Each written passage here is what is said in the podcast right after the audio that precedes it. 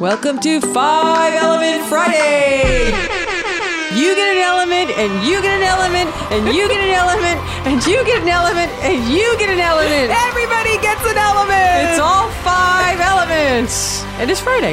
Welcome everyone to our third episode of Five Element Fridays. My name is Jay, and I have Lita here in the studio. Today we're continuing our conversation about goal setting and the five elements, and today we're focusing on Earth. Earth in the house. We mentioned last Friday that we discovered you really need to have all of your five elements to set and achieve your goals. Okay, so Lita, how does each element set or not set goals, and how do we have to work within the five elements for our own goal setting and achievements? So tell us, wait, so tell us about how the earth element can help us with achieving our goals. Usually, goals is associated with wood. Wood, yes. So, in order to set and achieve goals, you have to be able to think it through.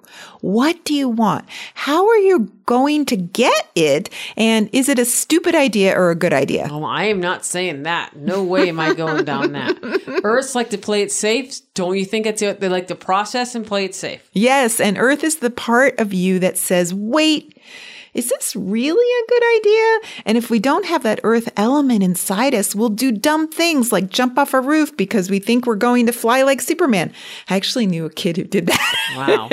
so Earths have no problem figuring out what's safe. Okay, that could be a water thing as well. Yes. They analyze the possible outcomes, and if it doesn't look good, they'll adjust. Yes, and in general in life, we need some spontaneity, but we also need some safety. Well, you know, we just were talking about in the podcast about social compliance with the earth. You made me think of that again. Yeah. And now if we talk about the water, the water gives us the spontaneity and the earth thinks it through before jumping. Yes, and we also, you know, we can really appreciate Earth for some dependability and predictability. That's Earth's strength. Yeah, the earth palace is the home palace.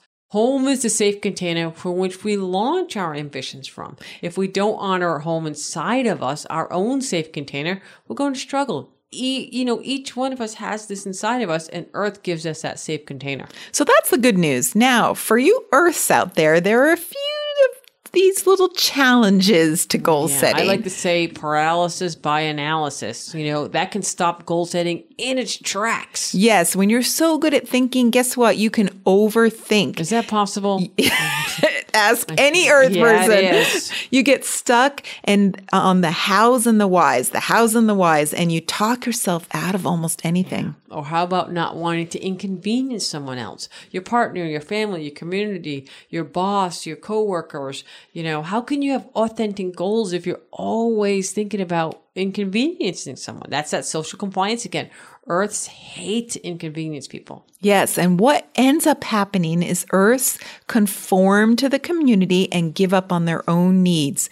They're more concerned about the appropriate boundaries and everyone else's feelings, and sometimes they're worried about things that aren't even an issue. Yeah, wah, wah, wah. It's not going to go well. They're not going to be this really strong individual that they want to be. Is this similar to waters? Don't they kind of second guess things as well? Yes, but for waters, they're constantly predicting various possible outcomes and they talk themselves out of doing things.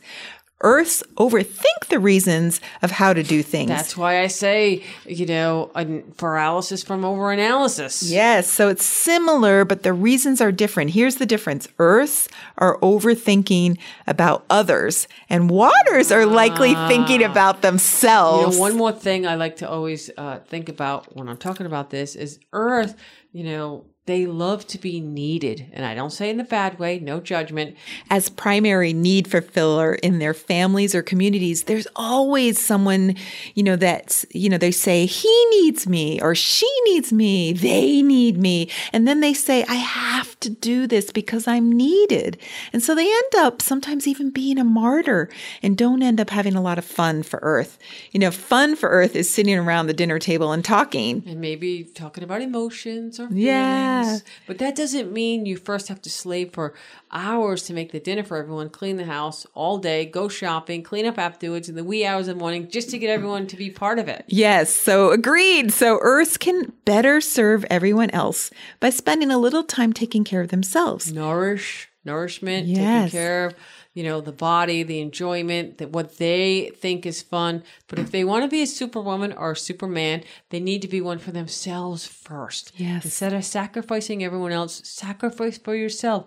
Carve out some me time. It's really hard, but you can do it. Yes, and I'm always concerned about the earth person who is not sitting around reading a book or going for a nature walk or taking to connect with nature. That's yes, a big one too. or taking a bath. It's really important. You know, you really can't be effective if you can't do that without any guilt. You deserve it. You deserve it. You deserve it. All right, so that's our 5 element Friday earth talk. Go take a bath and think about it. Go take a bath. All right.